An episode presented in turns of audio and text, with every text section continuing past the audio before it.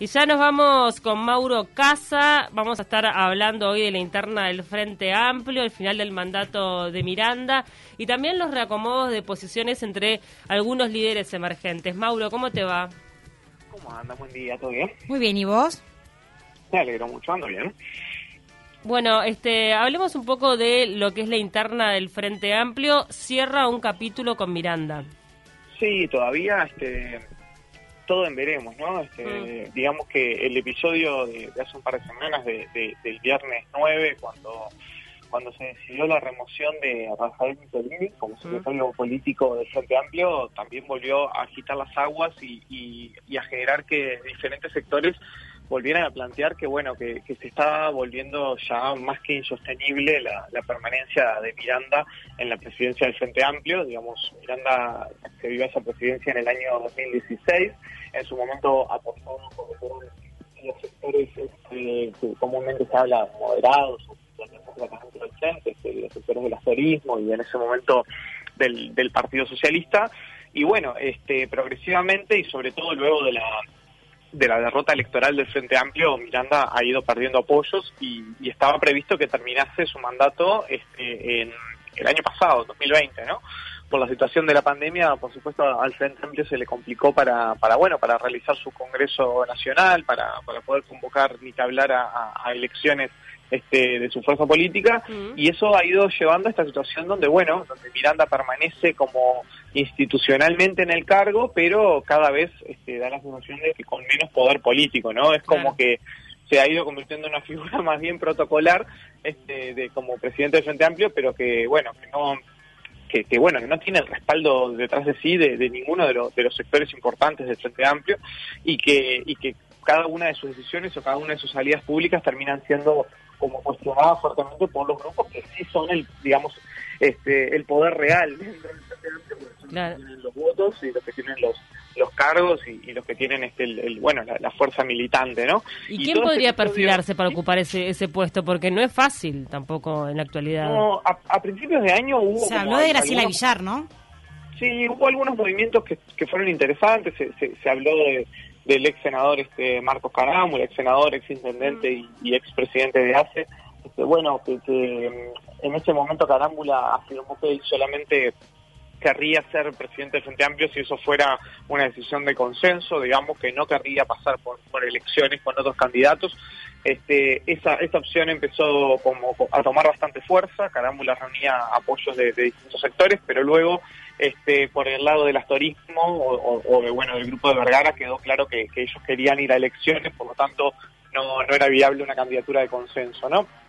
Y bueno, y ahí empieza la, la, la danza de nombres, que, que está de todos modos este como bastante quieta, ¿no? Es como una danza de nombres que, que, que no termina de cuajar porque porque no se sabe cuándo va a haber elecciones, cuándo va a ser posible en este momento donde donde bueno donde la pandemia estamos pasando por por, por la peor época de- desde, desde el inicio de la pandemia parece prácticamente imposible que, se avance ahora con una, con una elección interna, ¿no? Lo cual lleva a, preguntarnos si, si hay otras maneras que puede tener Frente Amplio para poder este, gestionar políticamente el- eh, al partido antes de que se hagan elecciones, ¿no? Y, y- bueno, y puede haber, digamos, puede haber formas, este, no sé, se ha hablado de, un triunvirato, digamos, o se ha hablado de, de, un, este, de distintas maneras para que Miranda dé un paso al costado y, y asuman la conducción de la fuerza política un, un grupo más bien colectivo, este, donde están representados los, los sectores más importantes, ¿no? Claro. Pero bueno, este Miranda hasta ahora no no no, no ha dado ese no ha dado ese paso de, de- de renunciar y, y bueno y sigue tomando algunas decisiones que, que, que claramente lo enfrentan con parte de la estructura como fue la, la, la remoción de Michelini o el Mm. salir a decir públicamente este que Michelini ya ya no iba a ser el secretario político del partido este cuando bueno cuando todavía era un tema que que ese pasado viernes 9, después de las declaraciones de Michelini en Caras y Caretas, que sí, que ¿Se apuró Miranda? A mí me da la impresión de que políticamente, o sea, no no no, no juzgo el hecho en sí de si, a ver, me parece que las declaraciones de Michelini claramente Sí, fueron totalmente podían- desacertadas. Sí, desacertadas, o también se podían malinterpretar, ¿no? Yo me- también pienso que, que a veces hay que intentar tomar la mejor versión de lo que dicen las personas y no la peor versión. Creo que Mm. yo, yo, no, yo no creo que que Michelini estuviera amenazando, digamos, este, con que con que iban a promover aglomeraciones. Este, que parece que lo que Michelini quería decir era que era inevitable que si, si se seguían juntando firmas en este contexto de pandemia y si no se extendía el plazo para la recolección de firmas, que las, las aglomeraciones se iban a dar, digamos. Me parece que Sí, que Igual la línea, Mauro, es muy fina, o sea, decir que se pueden llegar a dar, a que se van a dar, digo, siendo un ex senador, un político de cepa política de una vida entera, no, son declaraciones felices, además que tuvo su posibilidad luego de, retractarse, y sin embargo estaba el micrófono ahí de Telemundo y dijo exactamente lo mismo, entonces, bueno, claro, la verdad que jugó con fuego. las declaraciones este, no, no estuvieron no estuvieron acertadas pero me parece que, yo lo que digo es que no, no creo que sea tan lineal que haya que, atribuirle una intencionalidad de decir vamos a hacer esto, digamos, ¿no? queremos que esto mm. suceda o promovemos que esto suceda. De todos modos, es, semántica, ¿no? Digamos, eh, sí, Michelini lo que uno dice, lo dice y, y, en estos momentos, por supuesto... Y tampoco puedes dejar a, libre interpretación, digo, tenés que ser claro y sobre todo cuando estás dando un mensaje de... Son líderes políticos. Claro, no puedes, tipo, digo algo y, y, tomarlo, porque en realidad lo que quise decir es, no, no, lo que decís es lo que decís, punto. Y, además en un momento, por supuesto, de, de, crisis sanitaria en el que estamos, porque bueno, con, con, la cantidad de contagios y la cantidad de fallecimientos por día, suena al menos poco este poco sensible o poco oportuna esa, esa declaración de decir, bueno, que se puede interpretar como nuestro objetivo político este, está por encima de cualquier recaudo que, que, se claro. interés sanitaria. Que nuevamente, no creo que esa, sea la intención de Michelini, pero bueno, se podía leer de esa manera. Por lo tanto, sí, me parece que no hay muchas lecturas, ¿no? Creo que, que, la, que las declaraciones fueron, fueron desacertadas. Bien. Ahora, de ahí a decir cuál tenía que ser la posición este, del Frente Amplio respecto a esas declaraciones, yo creo que, que el Frente Amplio en algunas cosas, o al menos Miranda, eh, actúa un poco con el con el trauma Sendik, ¿no? Como que, le quedó un poco esa cosa mm. de, de, que ve la vaca y llora, digamos, ¿no? Claro. Este, y creo que hubo ahí como un, como un apuro de decir que no vaya, como que no nos vuelva a pasar de, de tener, este, a, digamos, de que se nos pueda acusar de que no tomamos medidas contundentes de, de pedirle la renuncia o de o de quitar del medio a, un actor político que, genera hechos controversiales. Igual, vos decís que esa fue la relación que hizo la mesa política, porque en realidad si analizamos muy por encima y sin entrar en detalle, son hechos totalmente aislados y muy distintos. Estamos hablando de, un uso, de una investigación que justamente está analizando si hubo un uso indebido de los dineros públicos a una declaración de un ex senador, secretario del Frente Amplio. Es mucho más light lo de, este Rafael Michelini a eso voy, a eso voy porque digo, este, exactamente, a mí me parece que que no que no correspondía a Médica Novara, pero me da la sensación de que en el Frente Amplio está como ese acto reflejo de decir, este bueno, no... Me cubro. exacto, de, me cubro y no caigo nuevamente en el error de seguir, de como de sostener una figura este, que, está siendo cuestionada, no sé, en redes sociales o por la opinión pública o lo que sea. Este, pero sí, estoy de acuerdo contigo. Sí, Ni mm. que hablar que son, este, son, son, es una analogía, pero son, son hechos completamente distintos. Y en un caso había un vicepresidente de la República, bueno, pues, investigado por, por, hechos. Y había hechos y no dichos. Y, acá es este Michelini que también tiene todo el derecho como a expresarse políticamente y a, decir este, lo, lo que él piensa. Mm. También creo que Michelini habla desde, desde una molestia, digamos, por el hecho de que por lo menos en algunos otros medios esto, esto se, recogió, que era que Michelini sentía que dentro del Frente Amplio eran muy pocos los que se estaban poniendo al hombro la, recolección de firmas, ¿no? Y que en particular este, el presidente del Frente Amplio, Javier Miranda, no estaba haciendo todo lo que se podía este, por avanzar en esto de, la, de la recolección de firmas para, para derogar la LUC. Y bueno, y, sí, Michelini era una de las figuras clave en eso, era quien estaba articulando con el resto de los actores, con la intersocial, con el PCNT. Entonces, creo que este, había ahí como también la idea, me da la sensación de Michelini, de dar un mensaje a la interna del Frente Amplio, como de dar un, un, un, espabilate, digamos, a la interna del Frente Amplio, de, che, es que se nos, se nos terminan los plazos, hay que moverse, y bueno, y ese mensaje no, en vez de llegar a la interna, llegó hacia afuera y no, y no se entendió en ese Ahora, saliendo un poco de, este caso puntual de, Miranda, de Michelini, hablando un poco de lo que es la interna del Frente Amplio, y ya creo que lo hemos tocado en la columna contigo, Mauro, la necesidad de nuevos líderes dentro de la fuerza política, ¿no? Este, y la búsqueda de estos líderes emergentes que necesitan el respaldo popular aún. Sí, totalmente. A mí me parece que el, hecho Michelini está bien, es, un episodio puntual y bueno, ya más o menos se terminó con, bueno, con, la salida de Michelini de, la Secretaría Política, pero me parece que es un hecho muy significativo porque muestra justamente estos problemas, ¿no? Denuda estos problemas, este, en el sentido de que digamos, esto no le, no le hubiese ocurrido a gente amplio de haber tenido este, liderazgo más potente quizá o de haber tenido una conducción a ver, yo, creo que siempre en política hay, hay un dilema que es que el poder formal tiene que reflejar el poder real. Cuando tenemos este poderes formales que no reflejan poderes reales, eh, en general prevalecen los poderes reales y los poderes formales de, de, de contenido.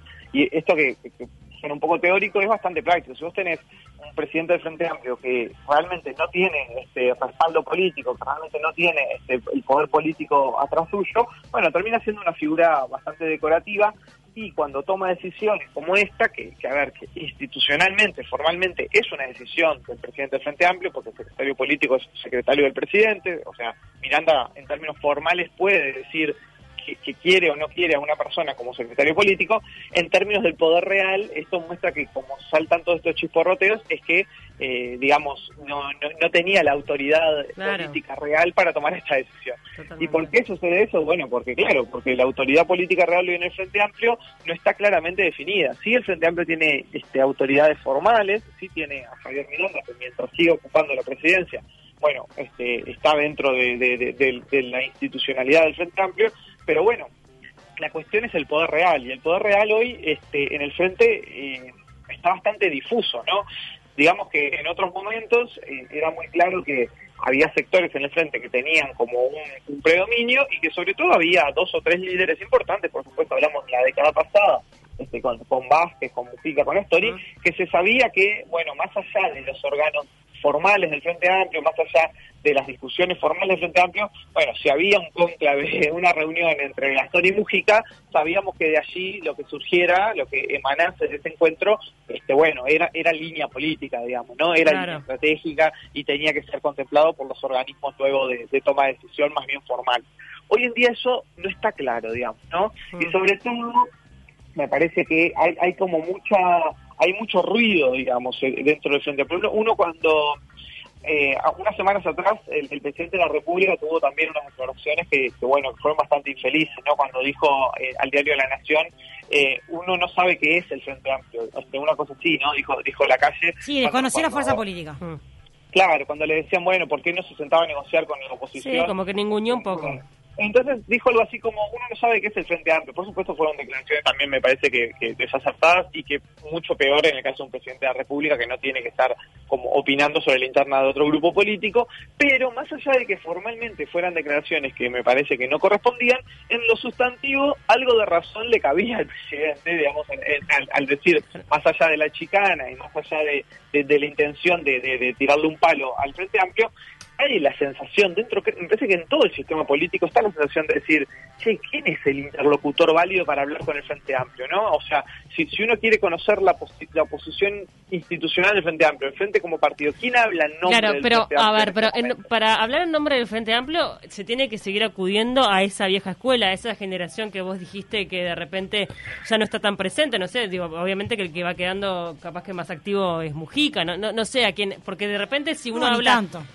de nuevas figuras y yo que sé, a mí se me viene a la mente Yamandú, se me viene a la mente Carolina Cose, pero no, no aunan. Sí, los intendentes. Claro, pero como que no aunan este, el sentir de todo el partido, me parece. Bueno, pero yo creo que están en esa búsqueda desde, desde que se perdieron las elecciones nacionales, en esa búsqueda del líder político que, que lo lleve como tirando el carro a todos atrás. claro, eh, pero no necesita como... Se ha perdido eso. Pero no necesita el, el, apadrinazgo de ¿no? No sé, la, A, mí me parece que, a ver, creo que seguir, eh, yo creo que está claro que hoy en día ya este, ni Astori ni Mujica tampoco hablan en nombre de todo el Frente Amplio. No, no, no, claramente. Este, Mujica renunció a su banca en el Senado, por supuesto que sigue siendo un líder de consulta permanente, es un referente este, en Uruguay, en la región y a nivel mundial para, para, para la izquierda internacional, y bueno, y esa es una condición que que, va a tener mientras mientras viva, digamos, este, el expresidente Mujica. Pero dentro del Frente Amplio cada vez más es como que eh, cuando Mujica hace sus sus columnas radiales, sus declaraciones, bueno, no, no está representando, o sea, al conjunto del Frente Amplio, y yo te diría que cada vez incluso representa menos al propio MPP, digamos, ¿no? que, que también está en un proceso de transición hacia nuevos líderes. Y por el lado de Astori lo mismo, bueno, Astori sí, quizás sigue más activo en política, todavía tiene su banca de senador, más allá de que por, el, por la pandemia no ha podido este, ocuparla casi en todo el año. Bueno, él sigue siendo senador de la República, pero bueno, el, el, sector de lo, el viejo astorismo ya no existe, digamos, ¿no? El, sector de lo que era la, el, viejo sereñismo o, la centroizquierda del Frente Amplio es un sector que, que bueno, que ahora este, eh, ha, ha, implotado en, diversas este, manifestaciones políticas y que es donde ahora hay distintos distintos este, personas que se disputan ese liderazgo, en particular, bueno, Vergara, este, Álvaro García, distintas personas que, bueno, que tampoco logran detrás de sí este, aunar una, una gran un gran apoyo electoral, porque bueno, recordemos que, todo ese sector ha sido el que el que peor votó dentro del frente, dentro de las, las últimas elecciones nacionales. El Frente Amplio perdió muchísimos votos y los perdió por el centro, ¿no? El Frente Amplio perdió votos que no los perdió el MPP ni los perdió el Partido Comunista, digamos, se perdieron por el lado más bien del, ex astorismo. Entonces es un sector que está bastante debilitado. También este es un sector que hoy en día luego intentó competir por la intendencia de Montevideo y, perdió este, de manera estrepitosa, ¿no? Cuando fue detrás de Daniel Martínez, que, sacó una muy mala votación. Entonces, estamos hablando de que, bueno, hay, hay todo un, reacomodo, pero no, no queda claro, porque, a ver, la figura de los intendentes, por supuesto que es fundamental, porque los intendentes son hoy en día, son los frente amplistas que tienen poder político real y que están gestionando y que están a cargo de este gobiernos muy importantes como Montevideo, Canelones o, bueno, Salto en menor medida. Pero a la vez, este, al, estar ocupando un rol de, intendentes, un rol de gobierno, tampoco, pueden, ocupar otras cosas, claro. Claro, no pueden estar en la cocina del día a día de, las discusiones internas del fallo. un tiempo atrás lo, lo conversamos en esta columna, cuando Orsi se desmarca un poco de la recolección de firmas del LUC y dice, a ver, no, no tengo tiempo para salir a recolectar firmas contra la LUC. Sí, yo firmé contra la LUC y ojalá que se pueda derogar, pero no me pidan que me ponga loco en una campaña porque yo soy el intendente de Canelones, tengo, tengo que llevar adelante una gestión. Y eso también eh, eh, hace que eh, es, es, un, es un mapa que no es, es un puzzle que no es fácil de armar porque no es tan sencillo como decir los líderes son los intendentes, ¿no? Mauro, una consulta los dos candidatos para el 2024 del Frente Amplio a la presidencia de la República. Para vos, ¿quiénes serán? No, no tengo ni la menor idea y no, creo que los frente amplistas este, tengan que... Pero hablando de la falta de liderazgo... Pero no es Yamandú, ¿no está cantado que Yamandú se va a hacer uno? Sí, hay que ver, ¿no? Yamandú, Carolina... Sí, como... sí ellos, tienen, este, hay, hay, un tema de, grupos políticos atrás, ¿no? Creo sí lo comentábamos, digamos, este, yo creo que, en el caso de, Orsi, bueno, tiene un grupo político que es muy importante como el MPP y si decide impulsarlo, que alcanza... Este, claro, que hasta, hasta creo que fue una estrategia guardarse en estas elecciones para, como ya sabían que iba a estar como de repente más complicada, para este, surgir con fuerza en las próximas. Puede ser, lo que pasa es que también, este, bueno, eh, digamos, ser candidato a, la presidencia implica renunciar de antemano a la, a la intendencia de Canelones, implica este, bueno, vamos a ver cómo llegamos aquí dentro de dos o tres años cuando cuando empiece, empiece la campaña electoral, este, cómo estamos en materia sanitaria y qué compromisos tiene en ese momento Orsi como, como gobernante. Yo lo que creo ahí es que, es que el Frente Amplio, más que tener que, que, el desvelo por conseguir un buen candidato a la presidencia, que en este momento seamos claros, este, salvo Cabildo Abierto, que tiene al, general Manini, ningún partido tiene un candidato a la presidencia claro, claro y potente en este momento, ¿no? Y me parece que eso también es sano en la democracia, decir, bueno, a ver, este no, no, no, Uruguay tiene eso de que, bueno, termina una elección y arranca la campaña, digamos, ¿no? Es como que, eh, me parece que también es sano que, que, tengamos un tiempo como para que los partidos se dediquen a, gobernar, a estar en el gobierno, a estar en la oposición, a estar en el parlamento, y que, y que no nos coma la ansiedad de, saber quién, quiénes van a estar compitiendo en la próxima elección y que, bueno, que los liderazgos también se, van formando y también entender que, que bueno, que, ir a elecciones es parte también de formar un liderazgo, digamos, ¿no? Eh, forjar un, un, candidato este, no es algo que surja de la noche a la mañana, ¿no? De perdió, perdió dos elecciones antes de ser presidente, la calle Pou perdió una elección para luego ser presidente. pero ambos venían con una vasta carrera política. sí, sí, este, pero, pero no cuando se tiraron por primera vez, digamos. No, bueno, la primera vez siempre es la primera no, Igual sí, eh, digo, entiendo perfectamente a lo que vas de que independientemente de buscar o no el candidato para las próximas elecciones, hoy por hoy no hay un referente claro de la fuerza política. Eso es más, eso es más importante y, eso es más grave. y no sé y además la verdad es que a mí al menos no se me ocurre quién puede llegar a ser, no sé si vos ya tenés... además, Cami, eso que decís está bueno en el sentido de que, a ver, estamos con Pau, estamos con Pau.